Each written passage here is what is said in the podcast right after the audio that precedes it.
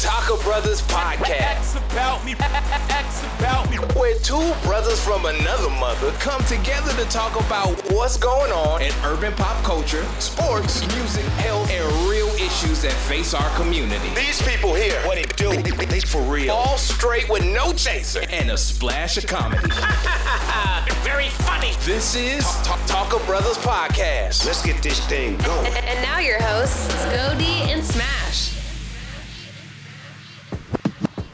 What's happening, everybody? It's your boy Go D. And this your boy Smash coming at you. We want to welcome you guys to another episode of Talking Brothers Podcast. What's going on, Smash Man? How your week been? Man, it's been good. Today is about 58 degrees. So that's that's awesome because you know it's been about I think the other day it was like negative four, negative seven degrees. So this 58 is good. Uh I got the slab of ribs on the uh grill smoking right now. That's why I was like, hold on for a minute. Let me run out here and make sure the uh, temperature right. So I'm I'm good to go, brother. What about yourself? So it's Super Bowl Sunday, so I guess you preparing like you normally do since your Falcons are hardly ever in the bowl. So you just getting ready for to watch another team win the Super Bowl, I guess. Hey man, you know we had the Kings of Comedy as a guest today. the dopes. hey, you know I take a shot whenever I get a shot. I know. So uh the Saints, y'all watching the Super Bowl today? Nah, we boycotting, bro. We we not watching that madness. Why not? Nah, bro. So y'all can see what I- could have been. Could woulda woulda woulda coulda shoulda. Yeah. Nah, you know I'll probably go. Uh, I'm not doing anything at home. I'll probably go to to a friend of mine's house or something and partake in the lavation and in, in, the eatery. Won't be- won't pay too much attention to the TV though.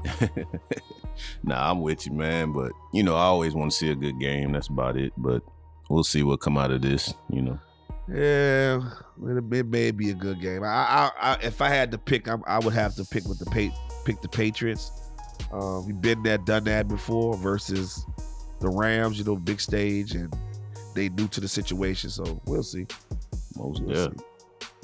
You know, it's this this um about the only year in a long time, in a couple of years at least, where the uh, NFC South hadn't been in the uh, in the big game, huh? Yeah, but you can't tell the rest of the world that. You can't tell the rest of the world that. But I mean, we were one step away had we not got had we didn't get cheated out of our our chance to go. But you know, two years in a row. First it was the debacle with the tackle, then this. We cursed for some reason. I think I think uh, the Patriots might win it today, like you saying, because I, I feel like they um they gonna be um they used to it, so they'll be here. As far as the Rams, they probably done got there and hit every strip club in Atlanta, so they might be a little hungover. Yeah, I, but I, you know, I, I don't know. They got the talent to do it, but I just think the Patriots been there, done that before, and I think they'll they'll get it done. But anyway, we giving too much time to them two fools anyway. So what we got on the what we got on the on the docket today? What we talking about? Man, I was trying to see if you saw that um that uh show on Netflix, uh Killer Mike's Trigger Warning. Um, yeah, yeah, yeah. I watched. Uh, I binge watched that whole episode, the whole series, and it was it was uh eye opening and surprising all at the same time. yeah, it was. It had a little bit of everything, a little bit of uh comedy, a little bit of drama. Yeah. So so what we gonna do? We gonna go episode by episode or just a straight overview? Uh, we we can we can go episode by episode. It's only six, so we can knock that out pretty pretty easily. I think so. All right. So I think let me hold. Let me pull up. Okay. So the first one is the the one that surprised me out the door was the the, the Living Black, Mm. and it's amazing. If for for those who haven't seen it, this is Killer Mike has a, a show called uh, Trigger Warning with Killer Mike, and it's on Netflix. And uh, it, it the first episode, he's trying to live totally black. So he's not eating any. If, if if it's not black owned, he can't partake in it. I mean, even his he found out he's a big weed smoker, but he can't even buy his can't smoke his weed because the black man don't even own the weed production. It's, so That was it was hard for him, man. He had to he had to ride a bike, man. He, he- you know, he had to find places to go eat where it was really he found a black barbecue spot before he started eating. He realized the man was buying the meat from a white guy. So it was it's eye opening to realize how much time we spend in our community, but we don't spend our money in our community. And it's it's really amazing. Oh yeah, that that one was shocking to me. Um, you know, you would think that somewhere along the way, uh, we are raising. I mean, for those that partake, are raising their own weed, but it was shocking to me to find that out. And then the the other thing was the black owned. I never thought about it. The black owned barbecue place. He didn't buy his meat from. Uh, he you know he didn't buy it from a black person or raise it himself. He had to get it from the white man. So I was like, wow, that was. I, I like the social experiment because it just it awakens you to see things that you don't really look at on a day to day basis. Yeah, and it was it was surprising to hear the stat of um, like the Asian community, their dollar stay in their neighborhood 21 days, and it was so forth and so so on. And then when it got to us, um, our dollar only stayed in our community six hours. Hours, yeah. So that's telling me when you got off work, you stopped and cashed your check and went straight to spending your money everywhere else. Yeah, that's I was I was shocked at that one too. I was like six hours, man. That's not even your like you were saying. That's not even your average work day. Most people I think work about eight hours. So that means you online spending your bread while you at work. That's, I was just like, man, it, it made me clutch my, my wallet a little tighter. Like I ain't finna give up nothing. Yeah, I mean, but we, I mean, you see, the, and that probably six hours is probably what you think the barbershop maybe.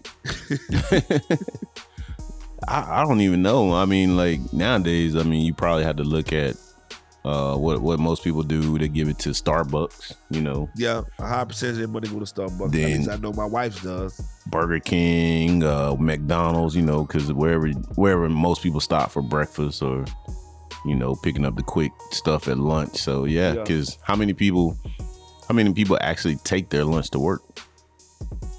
You know, in Um, the in the black community. I mean, I try to take my lunch to work. At Me least, too. At least a couple times a week, two or three times a week. I try to do that. Um, it just depends on what's the leftover situation looking like. Yeah, That's that's another that's another episode. but it's just it is just surprising, man, to see where like man, where is our money going and why isn't it being recycled into uh our you know our nature our neighborhood? So Yeah, I mean, but I, I know we have we have such major buying power because if you turn your TV on, most commercials are catering to us, are focused on us, are reflected on by us for for goods and services. You Yeah. know, so we know it. Like you take Wakanda for example, we showed how much we can support a black endeavor or a black, you know, a black a black owns anything, but you know, a higher percentage of that money, yeah, we supported it, but a higher percentage of that money went into white coffins. Yeah. Uh, I mean, like you said, that was a big. We and we talked about that on a couple episodes, but that's that was a big uh, point for us to see how our money can propel things Yeah. if we just come together and unite. But man, I, I really don't know. I would. That's the part I would like to see. Where is our dollar going within that six hours? You know what I'm saying? Like that'd be a good one for him to bring back up. But it was a it was a good episode though. Yeah, I mean, we, I mean, in order for it, and then you also got to think about too. It, it's kind of a, um, an eye-opening stereotype. Well, I ain't gonna say a stereotype. It's an eye-opening situation about how long the money stays in the neighborhood. But nine times out of ten, the major businesses that you support, your local grocery store or your local convenience store, it's not even American owned, let alone African American owned. You know, so Yeah. that that's part of it too. You know, Yeah. It, it was it was up eye opening. I tell you that one. Yeah, man. that- I, I felt bad for old Killer Mike, man. He was sleeping on that bench. He was like, "I'm just gonna lay my head right here." I know a black man built this bench. Yeah, I think the bike was the funny thing to me, seeing that boy ride up and down the bike. yeah, because he got on uh on the Breakfast Club and talking about. He said, "Man." My butt was hurt, my leg was hurt. He was like, "That was a terrible, terrible experience." But we're gonna get to that, that too, man. That That was that good was too. huge too. And then I, I did like too, uh, cause one thing I, I got from that episode was uh And, uh, and no way am I endorsing them right now because we looking for sponsors. But uh, they, that buyblack.com, you know what I'm saying?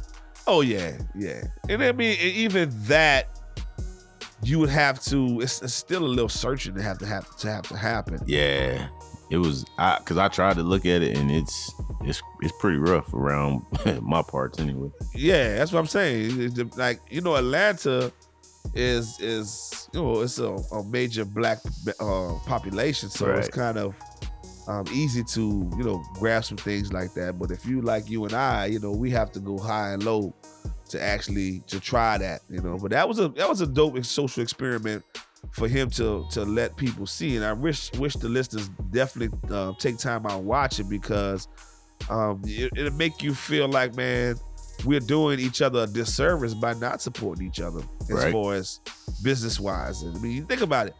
He had to catch a bus to a show, and he had to find there's only one black owned transportation company Yeah, in all of Atlanta. One. it's crazy, man. That's crazy. You talking about Atlanta's so big, and you only have one black owned transportation company. Yeah. Know? And then he couldn't even find a black can over to open his black beans. episode two, which is called "Fuck School." Um, that one there had me. What I did like was when he sat down, and we'll get more into it. When he sat down and the, and the little white kid was trying to overtalk him, to overtalk the black kid, and he told the black, the white kid, you know, we're gonna let everybody community, everybody have a say because then if we don't, we're perpetuating the, the stereotype of white privilege. And the white kid, the little white kid was like, huh, okay, that makes I guess that makes sense. Okay, I'll be quiet. So, but that was cool for him to to, to be able to catch a kid at that age to be able to tell him and I and understand what white privilege is. I don't think a lot of us grown folks understand the impact of white privilege. Nah, not at all. Um, you know, it's it's becoming more prevalent now as I learn about it. You know what I'm saying? Like you said, like you're saying, like we don't know about it in the beginning. I didn't know about it either. So seeing that it was good and just seeing, you know I'm saying, like I think that is the right age to catch it because, you know, like nobody's born racist. You know what I'm saying? Like it's, Right. a, it's a taught or learned behavior. Right. So that I, I love when he stopped that little boy in his track. And if you look at it, the little boy wasn't offended or anything. He just waited his turn and then let the uh, black little kid speak, and then he came back and said his part. Yeah. But what did what what did disturb me about that episode was the when he went sat down with the principal. Well, let's backtrack a little bit. So basically the episode was more about the teaching the kids a trade or a skill that they can take into the workforce and he wanted he he has the premise of he wants to have a school that's based around vocational or hands-on type of learning not just a traditional you know, learning algebra and taking the ACT and going to school and getting a college degree. Yeah, I saw that. Um, he was sitting there, uh, you know, doing the vocational thing, which I think is a good good idea that schools need to start teaching vocational stuff because everybody's not college bound. You know, so at some point you gotta, you know, I'm saying it's good to learn a trade because I know uh, some people are book smart, but some people are gifted with their hands. Right. And it just, I mean, I'm more than sure it was it- really with the show from top to bottom, it's really thoroughly over exaggerated. And it's done that way for a reason to make you look at, to give its little impact to what he's trying to say, to keep your attention on what he, with the message that he's trying to portray. But in that episode, it was more of, uh, what disturbed me was him going to that principal's office, the black principal's office, and she she thinks that the traditional education is the only way for maybe like a five, six, seven, eight year old to be able to um, begin to learning those skills. But I don't know, man. Kids are kids learn stuff so fast and at such a rapid pace. Mhm. I don't think that. Do I think that it needs to be at that lower level? I think it should be introduced maybe at the junior high level or the middle school level and then moved up. But elementary, yeah, you know, you want to learn your ABCs, your one, two, threes. That's where you get your fundamental things. You, really Right. be honest with you, after elementary, the elementary stuff is what you use predominantly every day anyway. You know, when you get to high school, when the last time you did an algebraic equation? Hmm. in in algebra class. Uh, uh, okay, so but you know, add one, two, three, subtracting, divide. You do that every day. Every you day. know, so I you know, so I I I think she's right on that aspect of getting that foundation. But once you get to middle school, man, it, it's just re- you know repetitions, and it should have um set up where you know who's you know if you feel like you're college bound, then go that way. If you feel like you want to go in a vocational direction, go that way. But you want those options to be a regular part of of the curriculum, not just um, the standard of how we go about educating ourselves and, and putting ourselves out into the workforce. Yeah, I, I thought it was uh the other part about that episode too is when um now that this was a little bit over the top when he was doing the use the porn to show adults how to do stuff. Oh, we gonna get there. Wait, don't jump Oh, the gun okay. yet. We All right. get there. Hey, We I was just you know what I'm saying? Like Was that the same episode? yeah, it, was the same. Okay, okay, let's yeah, okay. So you're not jumping the gun. I thought that was a whole episode to itself. 'cause Nah, because in the beginning it was about the um kids, right? it was about the kids and then they had to they went and learned how to do That's how- right, that's he went to the lady's house that growed her own uh stuff. Her own oh no, that was in the other the first episode. So Episode, yeah, yeah, so it- yeah. And he finally did get a good meal too, ladies and gentlemen. in episode one, he he grubbed out. but yeah, and then that was that that type of education will not be a mainstay, but for what he's for what he's trying to do again, the show is over the top for a reason.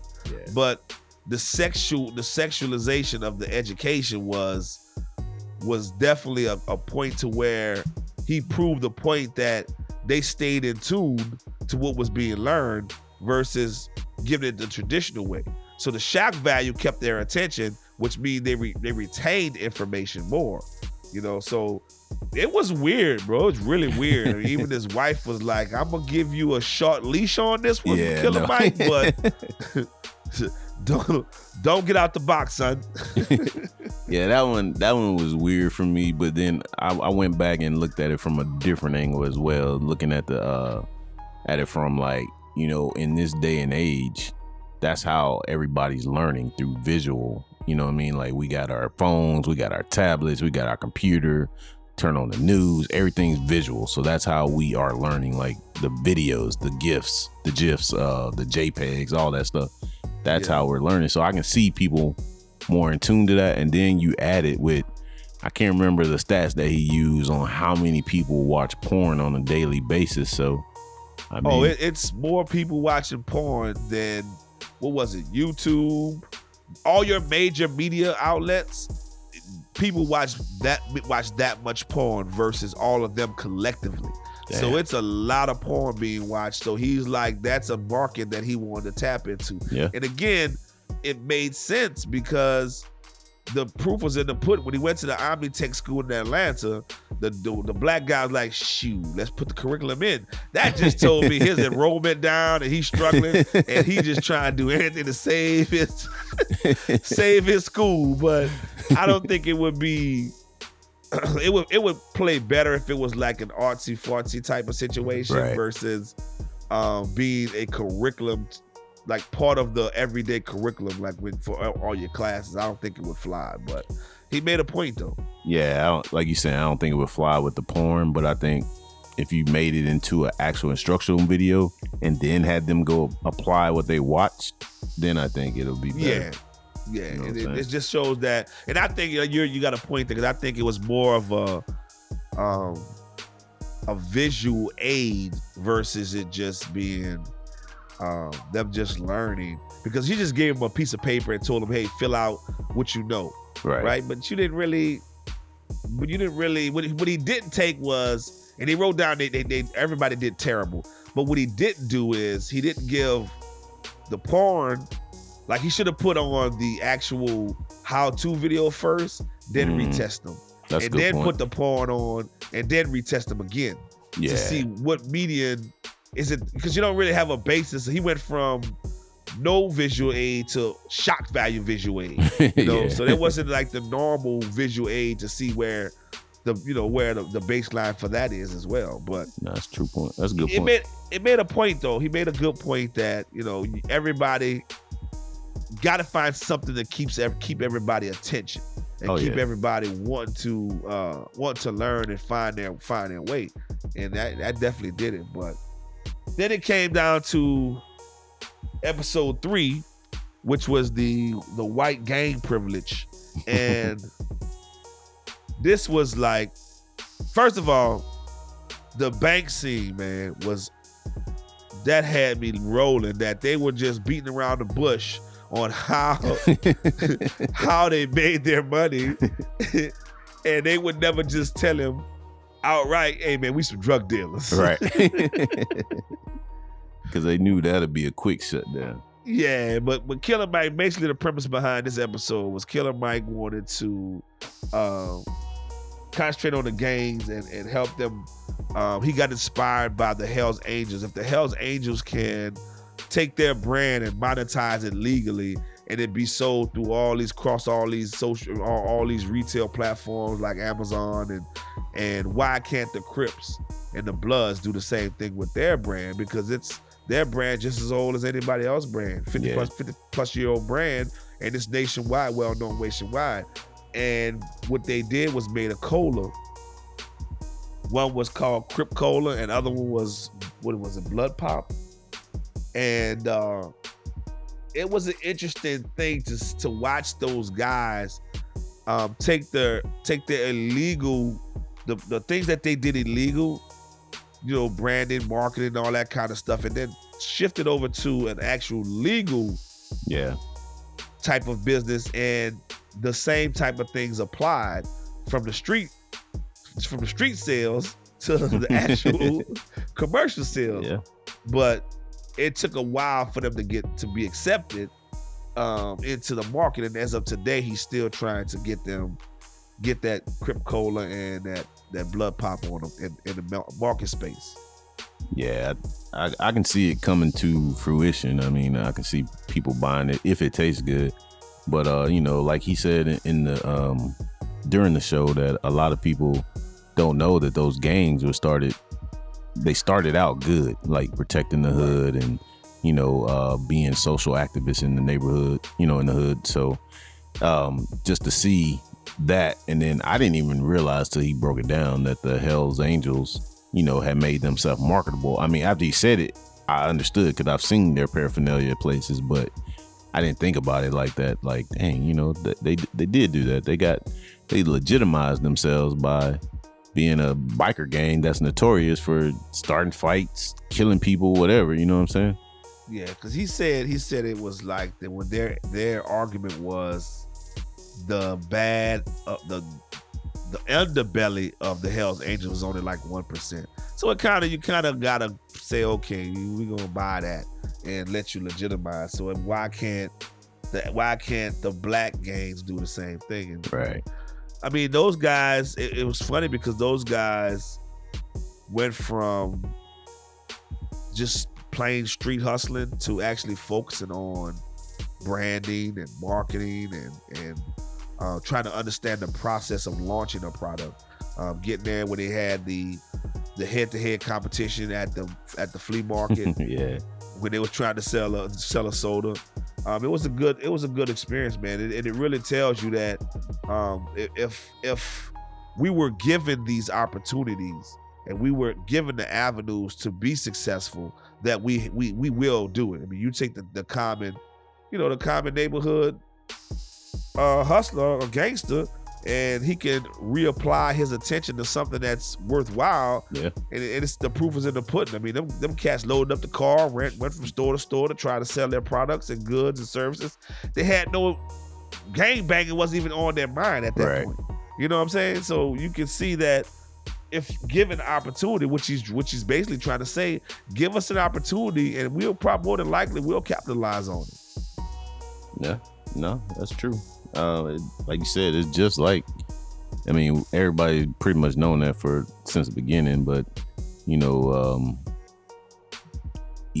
dealing drugs is like corporate. You know what I'm saying? So they translate all the same. You know what I'm saying? Everybody's trying to sell a product, and You know, those boys was trying to do it legitimately, and I did like when they were out there selling against each other the the friendly com- uh, competition and just showing that you know what I'm saying like even though y'all are two different gangs and got two different beliefs that y'all can come together in a, common cause. You know. And that, that that's actually to me that was the easy fix. Yeah. to get them to understand each other. That's the easy fix. Now, what the hard fix was, to, what was showed in that episode was the fact that the community were kind of standoffish about huh, Bloods and Crips. yeah. You know, even when they did the the taste, when they did the uh, what you call it, the consumer, what is, what you call that crap? What Um, taste test? the taste test with the with the uh, the focus group when they have the focus okay. group, Yeah. Yeah. Yeah. and That was they wild. were they were all when they soon as said Crip Cola, man, I can't buy this, I can't drink this, I'm a, I'm a, I'm gonna die, I'm gonna, I'm gonna get killed, you know. right. And the kid Mario, who's who's you know who's a mainstay throughout a bunch of the episodes, and we'll get there, crazy. But um, the focus groups it just tells you how they felt about Bloods and Crips, oh yeah. and I don't think the stigma of the Hell's Angels is even that like they don't even know how deadly the Hell's Angels are versus the Bloods and the Crips. You Right. know? So nah, that was true. real interesting to see it, and and and actually it played the same way that focus group looked at it. It played the same way when they went to that flea market and to try to get people to come in and buy it and Mm. understand that hey, this is a legitimate product. We are not trying to hurt you. We're not trying to kill you. We're trying to give you a, a good product. Right. So, but he, I mean, he made some. It's a, lot of points that he made in that show. Like he's saying, Coca Cola, Pepsi, all these sodas have killed more people than um, the Bloods and Crips totally Right. killed ourselves. You know, so that's one of the reasons why he went to the soda route um, and tried to take the, you know, he took all the, the preservatives out and, and used real sugar versus them using, you know, artificial sweeteners and stuff like that that cause cancer. So Yeah. it was uh It was, you'll never stop. It's a it's a big you know bottling and and drink industry is, is huge. So you know it, it makes sense, but it's hard to get into that space. Oh yeah. Most dead. Episode four, it was really a hard watch for me because I just totally think that that episode was just blasphemy. Um, I agree, my brother. that was that was this was probably my uh least favorite episode. yeah, honestly. it was it was hard for me to watch um, because I've, I've I've always preached to myself and I preached I, I, I tried to give my kids options to you you know to focus on how to develop a relationship with God, a personal relationship with God, and we won't get too much in it because we don't do the politics and religion. But before the, because of the sake of this episode, we'll touch on it a little bit. But the premise of what he's trying to say, I understand. right. But to me, it was just totally blasphemy.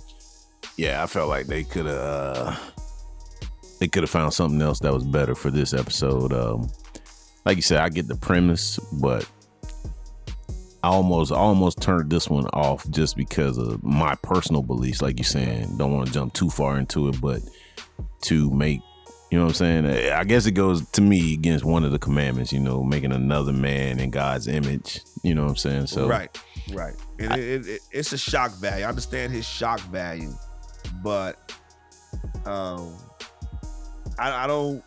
We know from the Bible. We know where God comes. We, we know where Jesus was roamed the earth. You know, so we we don't have to dispute that. It doesn't have to be made.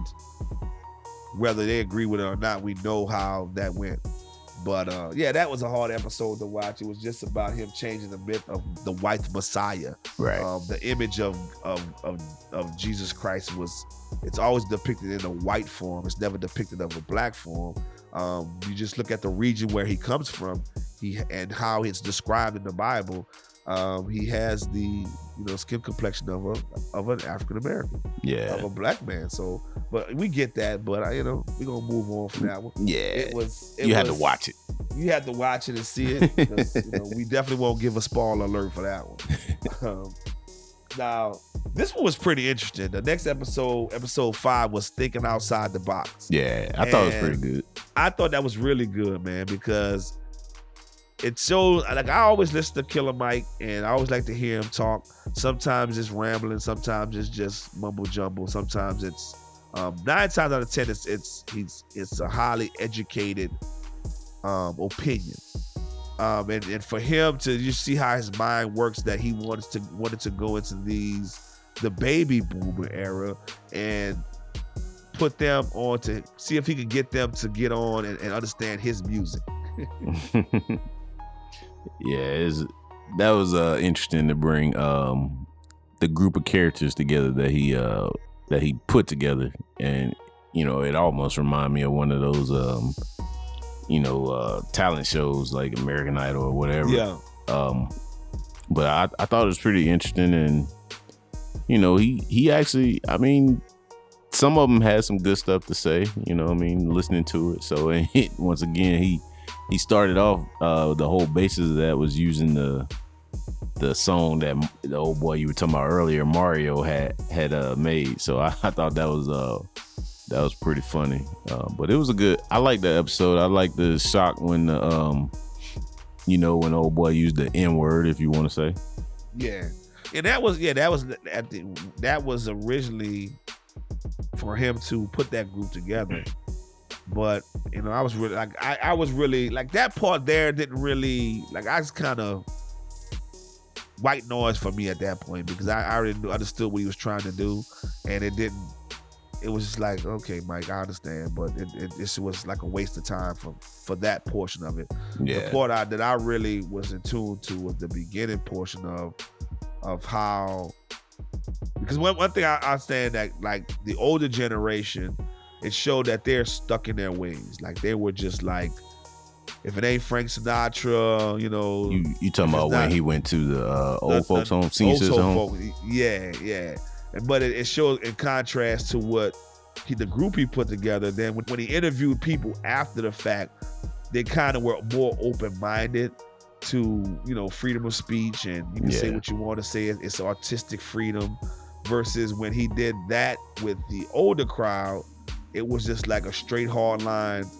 Nah, we don't like that stuff. And when he talked, was so funny when he talked to the, the, the, old white lady, and she was like, "I just don't understand none of your music."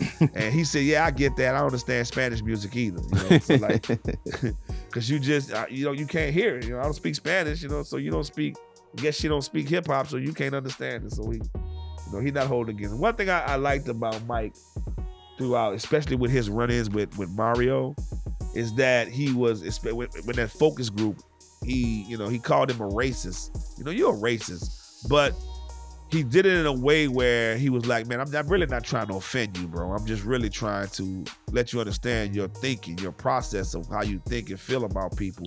It's borderline racist what you're saying, you know? right? And you know, and one thing about him, and I know for Killer Mike, I love the way he always said he's an ally.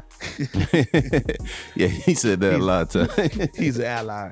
You know, and like you know that makes sense. You know, you don't have to be, you don't have to necessarily be a friend, but you know, you, we both have the same train train of thought, right? And the same process, so that does make you an ally. You know? Yeah, he's always using um, the people, uh, mostly uh, the white people who use their privilege in the in a positive way. He, yeah. he calls them an ally. So I always think that's pretty funny. Uh, but I, I like hearing uh, Killer Mike talk. To me, he's probably like the southern version, I guess I would say, of KRS One. You know what I'm saying? He's always, like you said, speaking intelligently, uh, got something to say. Sometimes, you know, he'll he'll, you know, he know he can get to you, so he'll he'll keep rattling your cage. And that and that's cool. I mean, that's just everyday like barbershop type conversation right there. Yeah. But um, yeah, I mean, to the group that he put together for that and the shock value was good because even with the the new age people, what you were saying when they were when they were listening at the end when old boy uh you know said the n word he, you know, the crowd was just like you can say it, bro. Amaze. Oh, I know, I know. I, I remember what you said. you can say it, bro. he was like, "We have a right to say that word." Yeah, yeah we have a right to say that word. You know. But uh, when when they said it, oh boy, uh, you know, the whole crowd was like, just in a in a awe. Like, I can't believe he said that. But like, I don't know, man. Like we we've been saying it for so many years. You know what I'm saying? Like I try to get away from it from for a lot of times, but I mean, it, it comes out here and there. You know what I mean? I'm definitely guilty. Hey, it's my right to say it. Nah, and I, and I say it. The only reason I try not to is because I don't like how, like I've seen where other races, and this this ain't even you can't even narrow it down to one race. Like every race has said it because it's been in a song so often.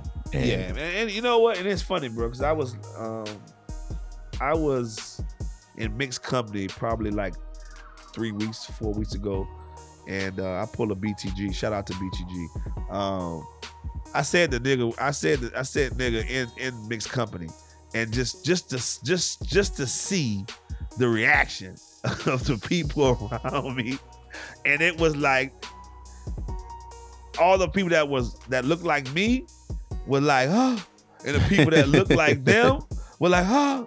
I'm like, man, come on, man. We say this all the time. You know, I'm telling myself, Yeah. and that was that was partially because I watched this Killer Mike, and I'm just like doing my own social, you know, experiments to see, nah, I know what you mean. I I kind of play. I kind of pulled the um.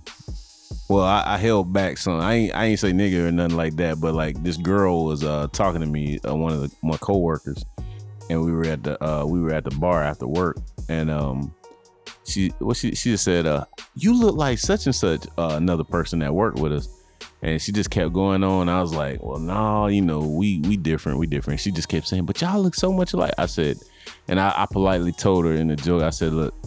I ain't gonna say the joke that I want to say to you.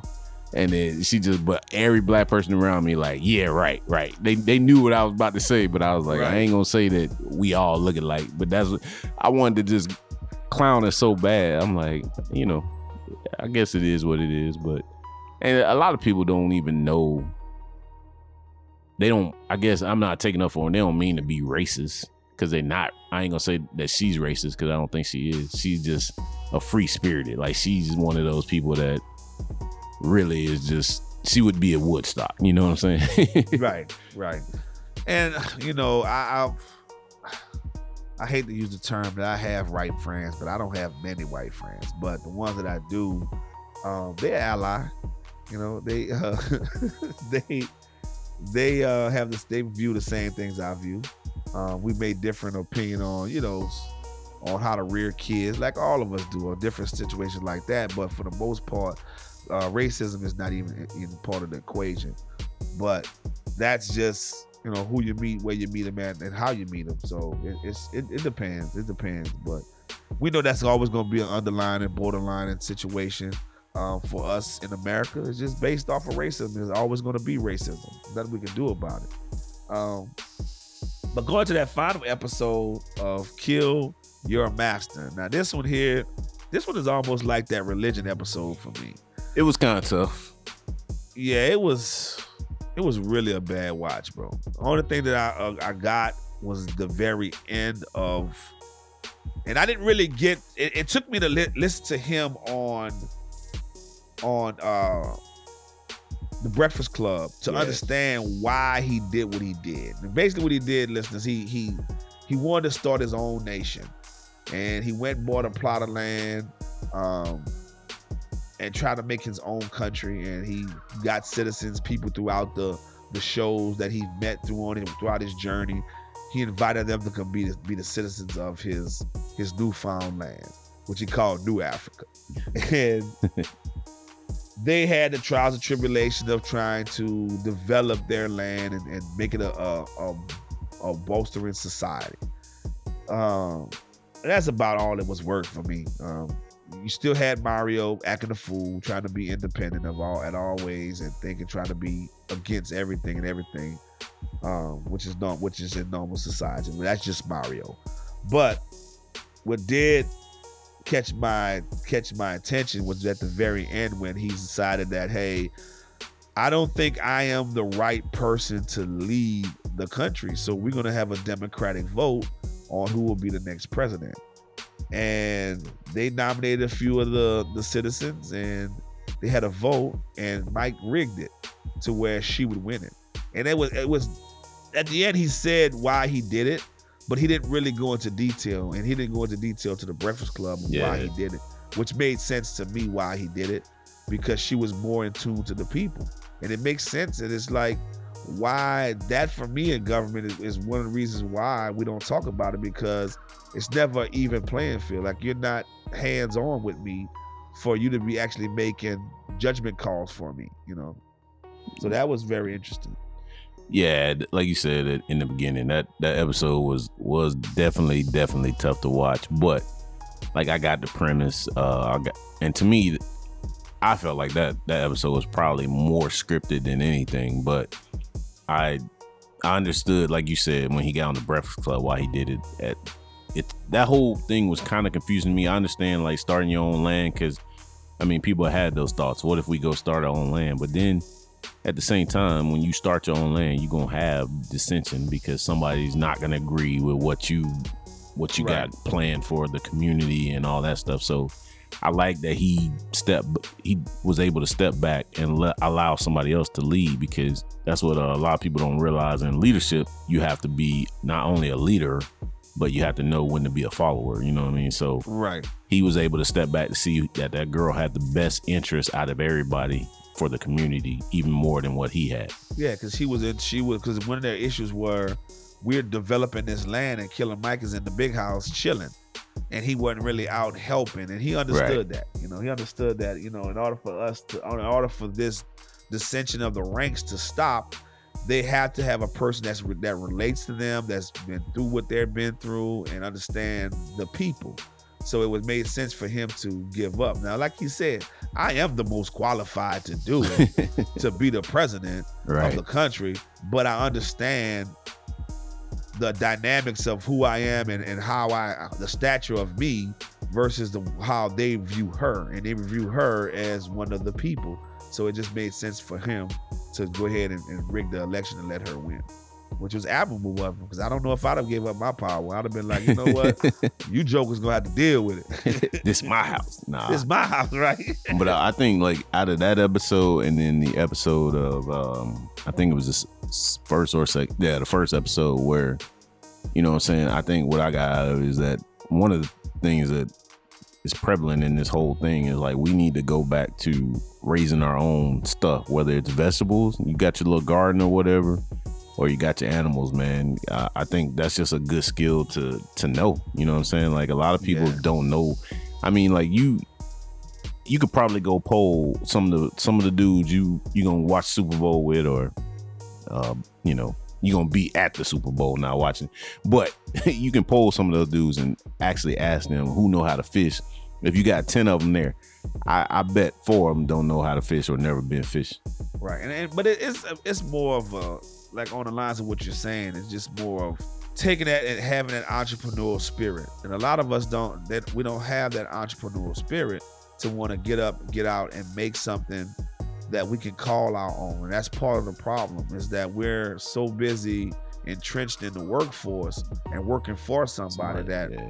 it's not many of us that actually can jump out on faith and actually create that business. And then when we do create that business, it's hard for us to support that business because the the things that they are producing and selling is it's in a limited uh, amount.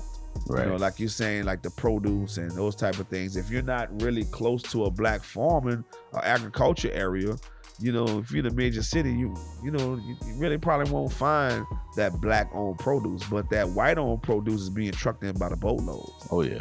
You know what I'm saying? So it's kind of like when like he was saying about his his how he grew up, he was raised by his grandparents and he was he was raised in a rural community. So it, it tend to have to you had to tend to lean on the community to actually support one another with yeah. the produce, with the, the, local stores, and, and the different things that they had to do.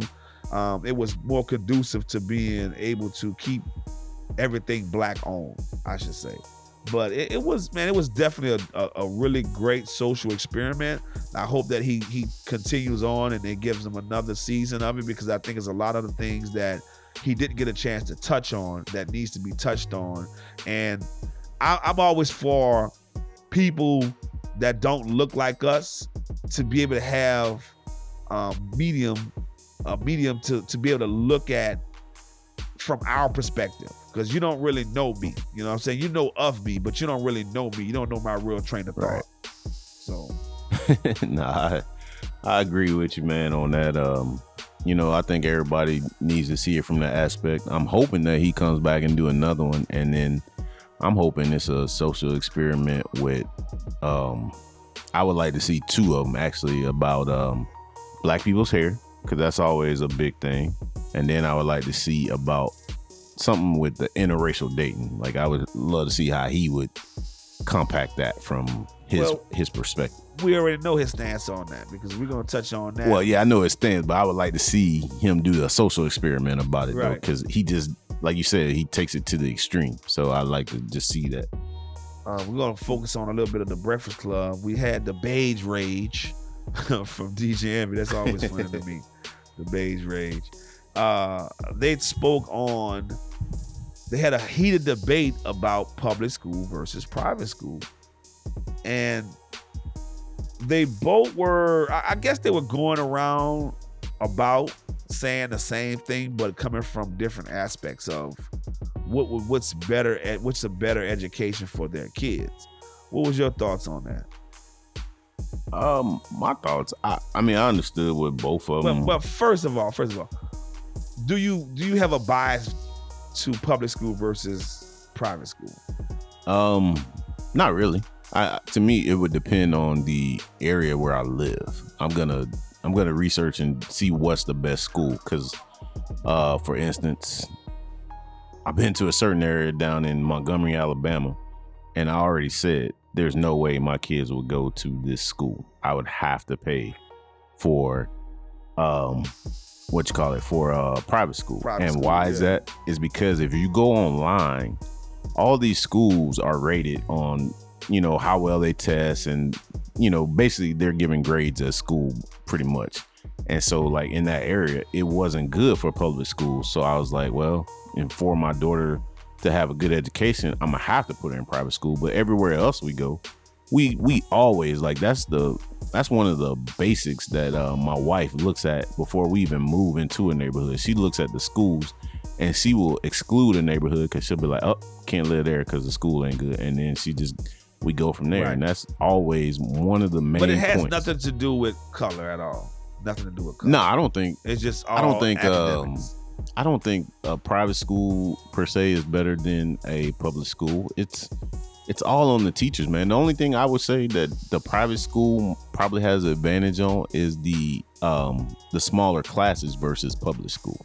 And then, you know, public schools are forced to teach a certain curriculum, so that's the knock I would have against them. But like a lot of times you have teachers in that public school that serve different purposes, whether they are that mother or father figure to you that keep you in line, or they Right. actually, you know, without the principles and the powers to be to know, they actually teach you more into the curriculum. Like I had plenty of teachers in public school because I'm a public school uh, patron myself.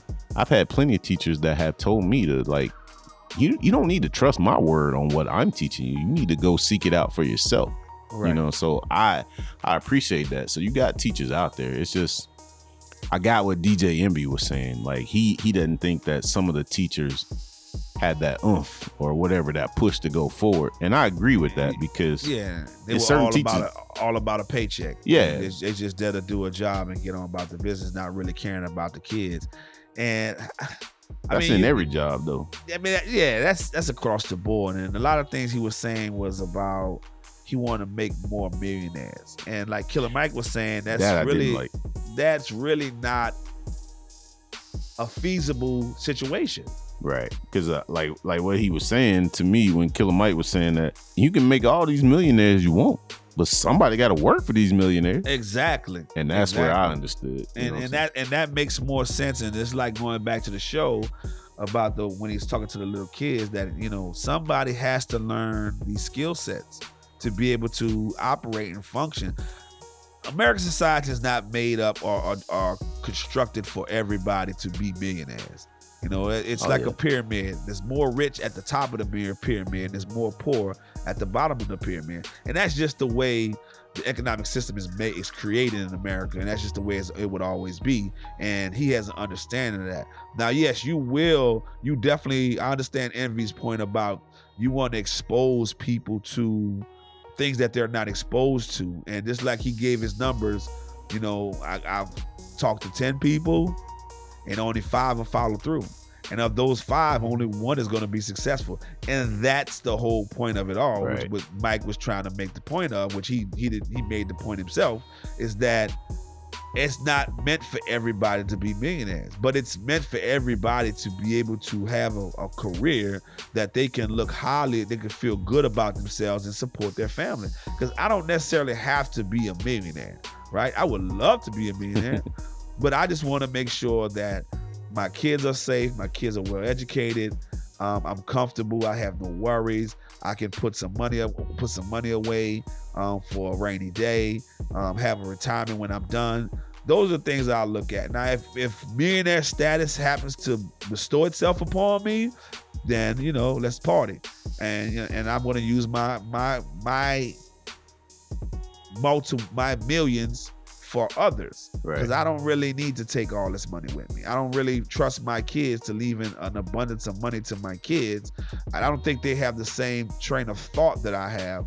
That they may pull a you know may pull a Paris Hilton and just want to blow it all, you know, and not really um, keep the wealth generating and keep the wealth being able to help others, you know. So that I think with that aspect, it's kind of how you what you want out of your education. Do you want smaller classes? Do you want um, to support your neighborhood? You know, do you want to put your kids in in a in a in a inner city environment to, so they can learn a, a social and a survival s- skill set? Because that comes with going to to a public school. There will be a survival skill set that your kids going to learn, and that's you know, it's not. It's just what it is. You know what I'm saying? It's just it's just what it is. But I see it from both perspective, and, and I'm like, my kids have always gone to public school. I went to private school as as a, as an adolescent, and as I become a teenager, I went to uh, public school because I wanted to go to public school, and it's it really depends on the person, and it depends on do you have a will to learn, do you want to learn, you know, and then you could you could. I've had many friends that went to private school and high school. And they were the biggest thugs in America Exactly. you know so it, it really is really the person and and the upbringing and i mean and i can't even say upbringing because cats Nah. had great parents and they just wanted to be a thug It's just the individuality, man. I mean, you got Yeah. some people that grow up and they know like all their life. I mean, they know that they want to be like a musician or an artist.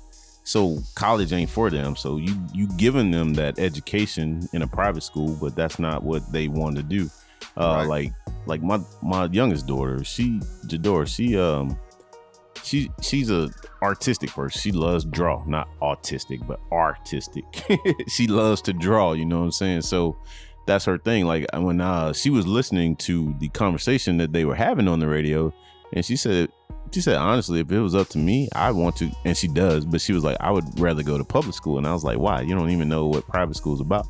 She's like, well, I like my individuality where I don't have to wear what everybody else is wearing. And I was like, huh. I never looked at. I mean, that's a small, um, you know, a small thing to, you know, say Right. in this conversation, but, but even that i mean from a so and i understand and she makes a good point but i also understand um it's good that she's a thinker like that too but it also makes me go back to that because when i was in public school we had to wear uniform Mm. even in public school and that was to, to take the individuality out of the equation because it became a, a bully situation. It became you made you feel let made the students feel less than, you know. So I'm all for uniforms. I mean, I'm all for um like just some kind of to take.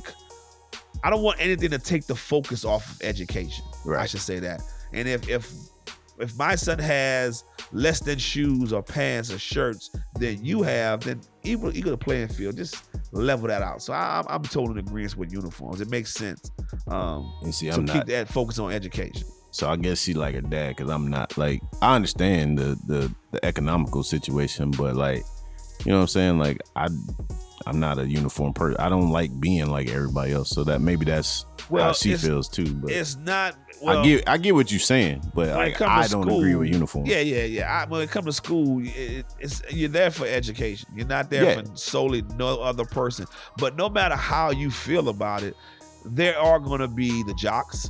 There are going to be the druggies. There Yeah. are going to be these different sectors or groups of people that's going to migrate to one another. But if you can eliminate one aspect of it, um, then it makes it more for, to me it makes it more a, a conducive situation for them to learn. And you can control what they wear and how they wear. It now how now what i don't agree with is like the hair situation. You know if you want to have hair you want to grow a beard i don't agree with all that kind of stuff but just the shirt pants and shoes you know put them all on the same playing field so they can focus on education. I, I like to know how my people I'm dealing with my people. If you're a druggie and you ain't taking care of yourself or however you're doing, I want I don't want us all to be dressed the same because now you teaching me that the world lies. Like you dressing like I want to know you. So I mean, like you said, I I don't agree with uniforms. I see your point. I'm not arguing against it. I'm just not a uniform type. oh you arguing against it you arguing against it I'm not a uniform type person in school because the kids already have enough time trying to figure out who they are, and now they gotta. I mean, to you- me, it's being like it's like society's forcing you to do what they want you to do, and that's do not you- how I teach my kids to think. Yeah, but do you really think that's gonna really a uniform is really gonna deter them from understanding who they are because they can't wear what they want to wear? I'm just saying, like you saying that you need to take one thing out of the equation and focus on education. Like there's only a couple, uh, there's only a handful of people really there focused on education. That's why school, in any situation, whether it's private or public, is funny to me because. And this is gonna take me down my little rabbit hole. So you got me started. So I'm gonna blame you on Hey this. man, go go down that thing. I used to tell let's see people what's this. in the dark corners of your mind. I used to tell the smart people this when I was in school playing ball. I was like, it's so funny that y'all don't see how the system is set up. Y'all come to school and get 4.0s. You come to school and do what school was intended for. Me, all I gotta do is go out there, run a couple laps, and hit somebody, and I got a full paid scholarship as long as I'm good. You know what I'm saying? Like, you come, people come to school do what they gotta do, and they struggle to get a scholarship. But you take somebody that can shoot a ball through a hoop, hit a ball over the fence, run the ball down the field, and they got so when people say it's about education, it's only about education for a certain uh, Oh, field. So and that's I- what I'm saying. So why are we dressing them up? Like we need to I, I agree with that. keep because, them you where they are. Because I want it to be just like what you're saying. I want the focus to be on your focus. You, you get what I'm saying? Mm-hmm. I, I want you to like if you like if you're there, and I, I don't I don't feel less than somebody who wants to be a jock because that's an admirable career field. I don't I don't knock anybody who wants to be um in a high higher learning, want to go to Harvard, want to go to Princeton, Yale. I don't knock that. But what I do, these kids have so much social anxiety and so much social issues. That's just one aspect that can be removed. And it's not taken away from their individuality. It's just taking away one less anxiety trigger for these children. And and I get I understand your point. I, and I'm totally, you know, if if if I knew that would be a play, then I would be all for it. But I know it's a play. But I, I'm in total agreement with you of, of the fact that um I feel like Killer Mike feels about the education system. Let them decide what their career field, what what what makes them passionate.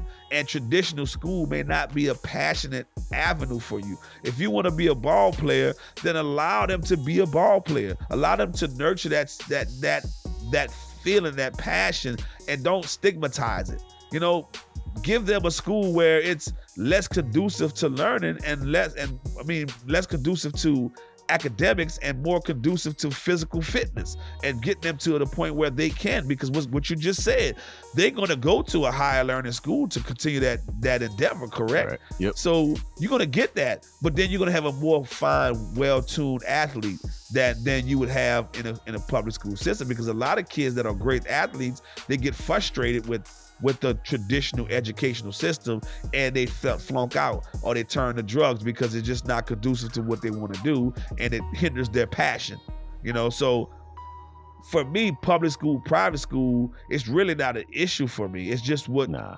what what you're favorable of what you want your kids to be involved in.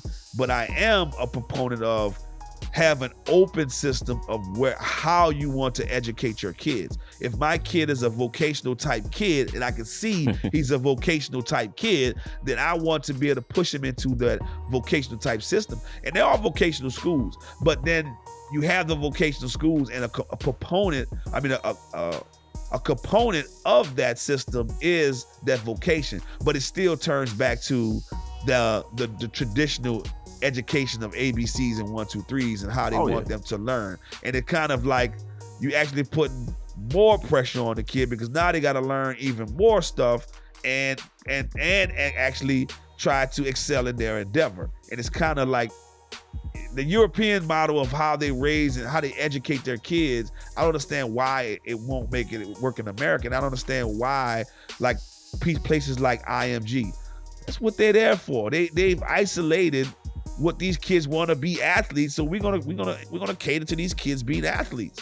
You know, and and education. You don't hear about you don't hear any of those guys flunking out. None of them. Yeah, I mean, you gotta you gotta stick like you're saying, stick to the basics, you know. Uh, and that's one thing I think school needs to teach more. Uh, like, honestly, you know what I'm saying? Like, um, I, I took so much history growing up, but I can't tell you the date of any war that ever happened in America, honestly. But Right. If you you know what I'm saying, but like the class that I can tell you everything I learned from was when I took home economics. I learned Right. uh, you know what I'm saying, I had to learn how to wash clothes. I had to learn how to cook, had to learn how to sew a button back on the shirt. I mean, those are vital skills that I will use from day to day. I learned how to uh, balance a, a, a checkbook and an account, work an account. Like, Right. give you an assignment where you got to pay, you got this much money, you got to pay your bills. Or what about the assignment where you got like a egg or something and it's your child and you got to keep it alive? You know what I'm saying? Like, Yeah. just stuff like that. Like, those are skills that I think they need to be teaching the skills because those are the life learned skills. Like you said earlier, algebra. Ain't none of us use no damn algebra. No. I mean, but when you, you think about it, elementary school, you're applying more elementary mathematics on an everyday basis yeah, than you are in high school. Now, if you're going to want to be a rocket scientist, yeah, I, I think Right. I need I, I need you to get on that algebra. You know what I'm saying? on that physics, I need you to get on all on Yeah. all that because you need to know that type of you know those type of equations and stuff like that. But if you you know I'm working, if I'm just working in a business office, I'm not using algebra. not at You know what all. I'm saying? I'm in a business. I'm in a. I'm, I'm working billing, and all I do is eh, one plus one, two plus two, division, multiplication. That's it on an everyday basis. So it's more of of it just for me. I mean, we're. I mean, we just started our own topic at this point. it's not even, and I, we both agree. It's not even about private or public school. It's just about applying education to to the individual versus uh, having uh, everybody pulled into one big cup Yep. and having them drink from the same cup when everybody their thirst or their taste is not the same. You know. Oh yeah, because I know like like for me, I wasn't interested in school. I was just I just wanted to play sports, but I knew that I had to learn Right. like you saying the basic stuff and the Yeah. stuff that I had to do to get through. But then as I got older, is when I wanted to seek out my own education. Like you know what I'm saying, like you know what I'm saying. The library is there for everybody, and it, it's so much stuff in the books that you go teach yourself. Everything, everything that's in a book and that people teach us, whether it's teachers and uh, and this may hurt some people, preachers. It's all their interpretation of what they read that they're teaching us right. and that's why me and I, I know I'm I'm kind of touching on that religious line, so excuse me, but I prefer Bible school or Bible study over church because I'm actually able to talk about my what I interpreted, what you interpreted, to make a great interpretation rather than in the church the preacher gives me his interpretation. In school, the teacher gives me her interpretation. So I have to read further to under to have my own thought. Otherwise, I'm going to be preaching whether it's school or whatever, I'm going to be preaching what this last person taught me. And that person may not have had the full gamut of what they need to know in that Right. particular And, field. and, and, they, and they start and they apply their they start to apply their personal Personal beliefs. Yep. beliefs into that into somebody that's very impressionable and they think that to be factual Right. when it when it's really truly just one's opinion but you you you woven you woven that opinion into the truth and you and it comes to be a a convoluted idea about what it is you Right. know i mean like you said touched on the history portion i love history but i can't name every single date but if we have a conversation about these different events i'm very knowledgeable of them but i can't just tell you the actual date of the battle but i can tell you i know the what happened within that battle. But doing more than me in the history. I I I got a partner. But- he know I hate history. Boy. Yeah, but but, but, but it's more of- and I and I, But I I, I battle I battle with this with my kids and I try to get them to understand how how these subjects work. Like history is just reading and comprehension. Yeah, Reading is reading and comprehension. You know, English, you know, you have a little a little rules and re- little rules to English, but it's really reading and comprehension. Now, when you get into your your math and your sciences, that's when it, it comes to it has a, a a rule of how it should be accomplished. You know, and I, I I can understand that struggle because it's a confined amount of rules that you have to be able to stay within. But for you to just read something, comprehend it, and then regurgitate it back, that's an easy applied skill. We all can do that. Um, but but back to the private school, public school thing, I, I don't really have an issue with either or. Uh, to be honest with you, it's just really what makes that parent feel comfortable Yeah. about how their kids are being educated. Um, like for me, some of my most impactful. I went to elementary school, and I didn't really have. I went to elementary school through for private school through private school, and I didn't really have an impactful teacher. Like I didn't have somebody that. Well, it was Mr. John Jacques, um, my sixth grade teacher. He was very impactful because he actually he actually worked with us outside of the, the confines of the school. You know, we went and learned social skills and how to behave in public, and we did those type of things. So, shouts out to Mr. John Jacques. But all, uh, outside of him, um, my more memorable, more impactful teachers were in public school.